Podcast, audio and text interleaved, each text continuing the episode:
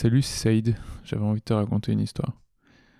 C'est une histoire qui m'est arrivée il y a pas si longtemps, il y a quelques jours, et en fait j'ai reçu deux refus. Deux refus, euh, je pense que c'était la même journée. Et euh, je trouvais ça intéressant d'en parler. Surtout si, si t'es dans l'auto-édition ou si, si ce qui a trait à l'auto-édition peut t'intéresser, ou à l'édition en général. Un premier refus que j'ai reçu, c'est celui de participer à un salon.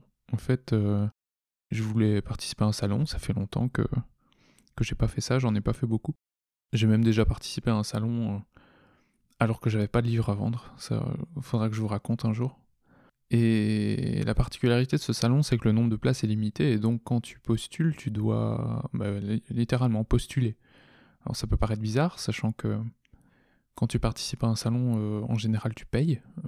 Là, en l'occurrence, c'était 100 euros pour euh, un week-end, une table de 2 mètres pour le week-end. Je me rends pas du tout compte si c'est excessif ou pas par rapport au nombre de gens qui passent, mais toujours est-il que l'idée, c'est que ben quand tu vas à un salon, c'est pas forcément rentable parce que tu as quand même le déplacement, le temps que tu passes sur place. Donc en général, on le fait pas pour vraiment beaucoup gagner d'argent, c'est plutôt pour le plaisir de rencontrer les gens, etc. Enfin bref. Et donc je, je candidate entre guillemets, euh, sachant que euh, tout le monde ne pourra pas participer, etc. Et que les critères, évidemment, de sélection des artistes euh, qui seront présents sont propres à l'organisateur. Et je me fais recaler. Et en même temps, j'édite des livres d'une manière un peu spécial, c'est de l'auto-édition avec des canaux pas forcément classiques, même dans l'auto-édition. Ça aussi, je pense, on en reparlera. Mais ce qui, ce qui m'a frappé finalement là-dedans, ce qui m'a marqué, c'est que ce que moi j'essaye de mettre en avant et de cultiver comme euh, des différences, euh, en fait, pour certaines personnes, c'est ça sort tellement des clous qu'au fait, euh, c'est rédhibitoire, quoi. Bon, après, à leur décharge, ils m'ont. Quelqu'un s'est désisté et donc ils m'ont proposé derrière, mais je pense qu'ils ont proposé à d'autres gens aussi de récupérer la table de quelqu'un. Euh. Mais bon, euh, l'engouement n'est plus le même une fois qu'on a, qu'on a... qu'on a passé ce premier stade où, au fait, ce que tu fais n'intéresse pas les gens, quoi. Encore une fois, ils ont le droit de de, de, pas aimer euh, ce que je fais, de pas aimer ce que tu fais. Mais sur le coup, tu te. Même quand t'es préparé à ce qu'en étant auto-édité, on ne considère pas vraiment comme un auteur, ça te fait toujours bizarre, quoi. Donc, ça, c'était le premier refus. Et je pense vraiment que c'était le même jour. Je reçois un autre euh, mail Là, pour le coup, j'avais candidaté, entre guillemets, pour participer à une sorte de campagne sur les réseaux sociaux qui avait pour but de mettre en avant euh, des éditeurs, euh, pas débutants, mais des petits éditeurs, quoi. Euh, campagne avec des hashtags dédiés, etc., etc. Et une sorte de page centralisée où tu pouvais retrouver tous les gens qui participaient à la campagne. Et là, je me fais recal aussi, parce que je rentrais pas dans les conditions euh, qui, qui définissent ce que ces personnes-là entendaient par éditeur. Et là, je me dis, merde, du côté des auteurs, quand tu es auto-édité, on ne te considère pas vraiment comme un auteur, et du côté des éditeurs, quand tu es auto-édité, on ne te considère pas vraiment comme un éditeur non plus. Et un de leurs, critères, c'était que je méditais moi-même, donc c'est vraiment ça. Là où c'est paradoxal, c'est que il n'y a aucune vérification de, de mon travail derrière. Donc ça veut dire que si demain j'écris un bouquin sous pseudo, j'écris euh, un bouquin et je le signe Bertrand Bourbaki, euh, ils vont croire que j'édite quelqu'un d'autre et ça leur suffira peut-être même comme preuve pour euh, que soudain je sois devenu un vrai éditeur alors que jusque-là je l'étais pas, alors que fondamentalement je fais exactement le même travail quoi. Et je trouvais ça marrant de vous en parler. J'ai pas spécialement de de ressentiment par rapport à ça. En fait, euh, je trouve juste ça dommage. En même temps, on pourrait se dire que euh, de ma part, c'est peut-être gênant d'avoir choisi de passer par des canaux un peu alternatifs et puis de s'étonner que quand on essaye de revenir dans des canaux un peu plus standards, on, on se fasse recaler. Je devrais, on pourrait considérer que c'est normal, mais en fait, ce qui est gênant là-dedans finalement, c'est que il y a une sorte d'imposition au fait qu'il y a une seule route possible, alors que fondamentalement, tu pourrais très bien apprendre à bien faire le métier standard, entre guillemets, en faisant ta route par ailleurs. Et en fait, quand tu fais ta route par ailleurs, il y, a des... il y a des portes qui se ferment. Ça fait beaucoup de métaphores avec des portes et des routes. Euh. Désolé pour ça.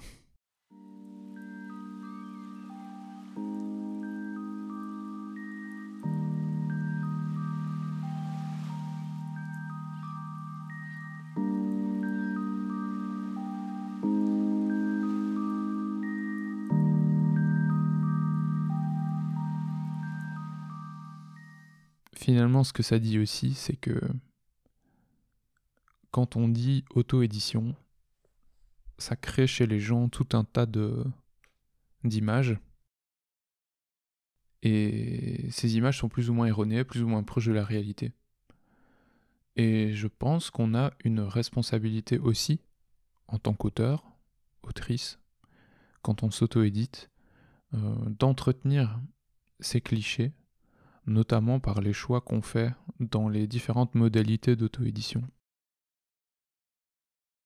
En fait, euh, on dit bon, il y a deux grands grands clichés euh, et d'ailleurs quand quand des ressources sont consacrées à l'édition et à l'auto-édition en général, c'est les deux grands clichés qu'on retrouve. Le premier, c'est que il y aurait un clivage extrêmement net entre l'édition en maison d'un côté et l'édition euh, fait soi-même d'autre part, l'auto-édition. Et du coup, il y a aussi un clivage extrêmement net entre les auteurs et autrices qui choisissent la première voie et ceux et celles qui choisissent la seconde. Alors qu'en fait, euh, rien n'empêche d'imaginer une vie où tu passes de l'un à l'autre en fonction du projet sur lequel tu travailles. Ça peut être très intéressant pour, euh, pour des formats un peu non classiques de t'auto-éditer. Ou bien si tu as... Il y a des célébrités maintenant qui s'auto-éditent, donc si tu as énormément d'argent à dépenser dans, dans ton édition, bah, tu peux t'éditer toi-même. Enfin, Ou si tu connais des gens dans le monde de l'édition, par exemple, bah, tu as peut-être plutôt intérêt à, à passer par la maison de la personne que tu connais. Enfin, il y a des, y a des raisons euh, idéologiques, financières, euh, juste des préférences ou une euh, lucidité par rapport à, l'objet livre sur lequel on travaille qui peuvent faire qu'on va choisir un, chemin plutôt que l'autre? Ça ne doit pas nécessairement être un choix de, de carrière entière. Comme si au tout début, quand tu commences à écrire sérieusement, et quand je dis sérieusement, je veux juste dire à destination d'un public, c'est comme si tu devais faire un choix une fois pour toute ta carrière future euh, d'écrivain et faire comme si l'autre monde, entre guillemets, n'existait pas. Et ça, je pense que c'est un tort qu'on se fait à nous-mêmes parce qu'on est en train de, de s'auto-saboter en fait. Parce qu'on se ferme des routes. Euh, quand on s'intéresse pas du tout à ce qui se passe dans le monde de l'édition, on peut rater des opportunités. Et quand on s'intéresse pas du tout à l'évolution des canaux d'auto-édition, ou quand on s'intéresse pas du tout à l'auto-édition, on rate des trucs aussi. Parce que clairement, pour prendre mon exemple, si je m'étais pas intéressé à l'auto-édition ces dernières années, il y a énormément de choses à propos du livre, et quand je dis du livre, je veux dire aussi bien de l'objet livre que de la chaîne du livre et de tous les acteurs qu'il y a derrière, et tous ces acteurs, on a tendance de manière assez fâcheuse à les cacher derrière le masque maison d'édition, alors qu'il y a plein de gens qui bossent derrière. Mais toutes ces connaissances-là, si j'étais pas passé par l'auto-édition, j'aurais probablement mis des années, des années, des années à, à les acquérir, ou je les aurais pas acquises du tout. Parce que ça, c'est une réalité aussi, et pour le coup, si je parle plus tard de la chaîne du livre, euh, bah, ou alors je peux le faire maintenant, en fait, en gros, euh, en langue française, déjà, on a une subtilité un peu bizarre, c'est que on parle d'édition pour dire plusieurs choses. D'abord, il y a le. En anglais, c'est plus facile parce qu'il y a le editing et publishing. En gros, euh, si on si on paraphrase ça, si on translate ça vers le français en disant l'édition et la publication, si vous voulez, euh, l'édition ce serait plutôt le travail sur le texte en lui-même, donc l'éditeur serait la personne de contact que vous avez et qui sur votre euh, récit va vous donner des indications, soit pour l'améliorer, soit pour le faire rentrer un peu plus dans, dans les clous de ce, que, de ce que la maison a tendance à accepter de diffuser au public c'est un peu votre, votre contact, votre, superviseur de texte, quoi. Vous, vous créez la matière première et vous, il vous aide à la tailler, en quelque sorte. Ça, c'est le travail d'édition. Mais après, il y a tout le reste derrière. Il y a la fabrication du livre proprement dite. Avant ça, il aura fallu qu'il soit mis en page, idéalement par euh, quelqu'un dont c'est le métier, évidemment. Il y a un travail graphique. Puis il y a une, euh, une impression et une confection derrière. Et après cette confection, il faut que une entreprise, soit la maison d'édition, soit une autre euh, entreprise, se charge d'acheminer les bouquins vers les points de vente. Et encore des gens qu'on appelle les diffuseurs qui font de la publicité autour de votre livre, donc ils vont rencontrer des libraires, euh, leur parler de vos bouquins dans un panel d'autres bouquins qu'ils auront choisis, euh, etc. Et en fait, nous, quand on parle de maison d'édition, on a tendance à ranger tous ces acteurs derrière. Mais même les maisons d'édition elles-mêmes, elles font appel à des partenaires extérieurs en fait. Il n'y a pas beaucoup de maisons d'édition qui impriment elles-mêmes les bouquins par exemple. Toutes les maisons d'édition ne sont pas aussi euh, des distributeurs, et tous les distributeurs ne font pas nécessairement de la diffusion. Et quand on s'intéresse à l'auto-édition, en fait, les premières ressources qu'on trouve sont souvent des ressources qui vont parler de solutions tout en un, majoritairement d'Amazon euh, KDP. Et en fait, ces solutions tout en un, elles ont le même défaut, entre guillemets, que les maisons d'édition, c'est-à-dire qu'elles cachent derrière elles tout un tas de processus qu'on aurait pu euh, choisir de sous-traiter à des professionnels divers. Et du coup, la liberté qu'on gagne quand on passe par un canal tout en un, elle est pas limitée en termes de, de liberté qu'on gagne à être capable de lancer tous les processus tout seul, mais en termes de connaissances qu'on acquiert de la chaîne du livre et de comment ça se passe l'édition, est la plus-value est assez faible au fait. Et finalement, quand on connaît un peu tous ces canaux, de, des différents acteurs de l'édition quand on connaît la chaîne du livre, tout simplement. Ah ben, en fait, l'auto-édition, elle peut commencer à ressembler vachement à, de l'édition tout court. Dans le sens où ben, on pourrait très bien solliciter un imprimeur, solliciter euh, un distributeur ou se distribuer soi-même hein, en contactant directement euh, Dilicom notamment. Il faudra que je vous en parle aussi et euh, bah, faire de la diffusion. En gros, si on considère que l'autopromo et la promotion sur les réseaux sociaux, c'est de la diffusion, c'est une forme de diffusion, bah, c'est déjà ce qu'on fait quand on, quand s'auto-édite, quoi.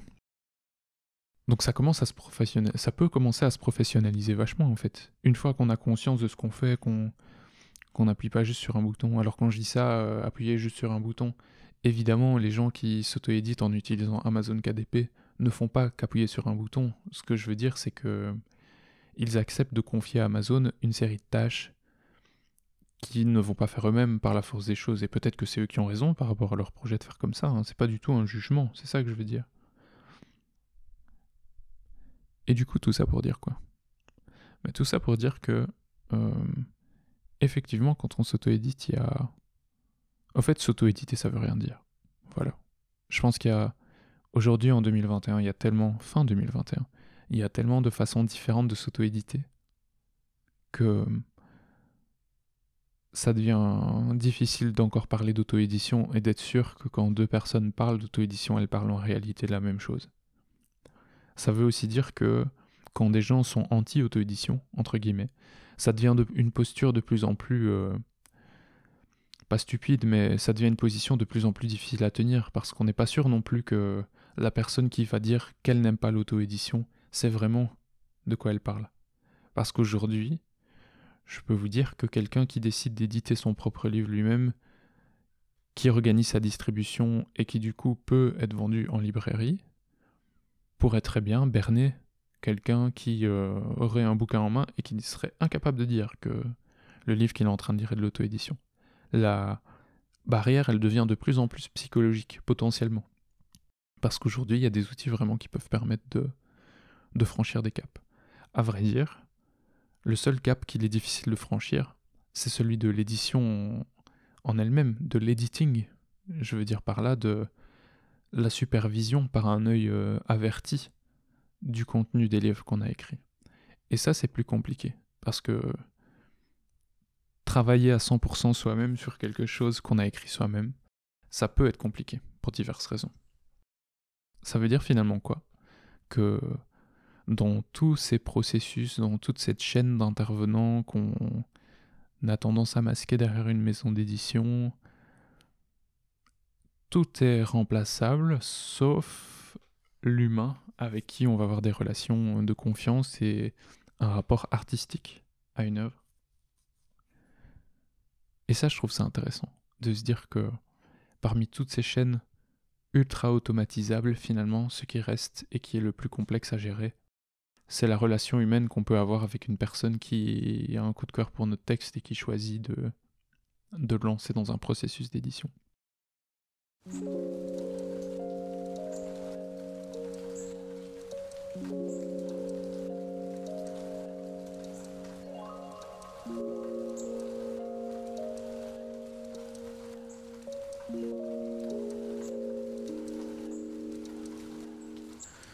Sur cette petite réflexion, euh, je vais vous laisser parce que je sais plus quoi dire d'autre. Ce podcast euh, s'annonce euh, un énorme bordel. Bon, ça faisait longtemps que j'avais pas parlé, ça fait longtemps que je me demande quel canal de diffusion je peux essayer d'utiliser pour vous parler des choses que je fais et en même temps vous peut-être essayer de vous aiguiller ou de vous donner des conseils. Le problème c'est que je suis personne pour donner des conseils quoi. Enfin c'est un premier problème et le deuxième problème c'est qu'il y a énormément de gens, en particulier des auto-édités en plus, qui essayent désespérément de donner des conseils autour d'eux et qui sont pas toujours, euh, pas toujours pertinents, ou en tout cas c'est toujours les mêmes qu'on trouve, ils sont pertinents mais c'est toujours les mêmes, et du coup... Euh, mais je sais pas, j'avais envie de vous impliquer un peu plus dans, dans, dans mon travail, euh, de, de vous raconter, de vous montrer, même si c'est en audio, un peu plus ce que je fais. Et ce contact-là, que j'essayais parfois d'avoir avec des articles de blog, euh, mais que je perdais parfois aussi. Euh, ce contact que j'espère un peu plus spontané, ben, peut-être qu'on va le gagner avec, euh, avec ce podcast. Je ne sais pas du tout à quelle fréquence ça va, ça va sortir, mais j'espère que qu'on pourra avoir de bonnes discussions. Alors c'est marrant de parler de discussions alors qu'en gros il n'y a que moi qui vais parler. Mais n'hésitez pas à m'envoyer des messages, à me contacter sur les réseaux. Surtout si vous faites de l'auto-édition, mais pas seulement. Hein, euh, la discussion est, est très ouverte en commentaire où vous voulez. Et ben bienvenue dans mon bienvenue dans mon petit atelier. Salut.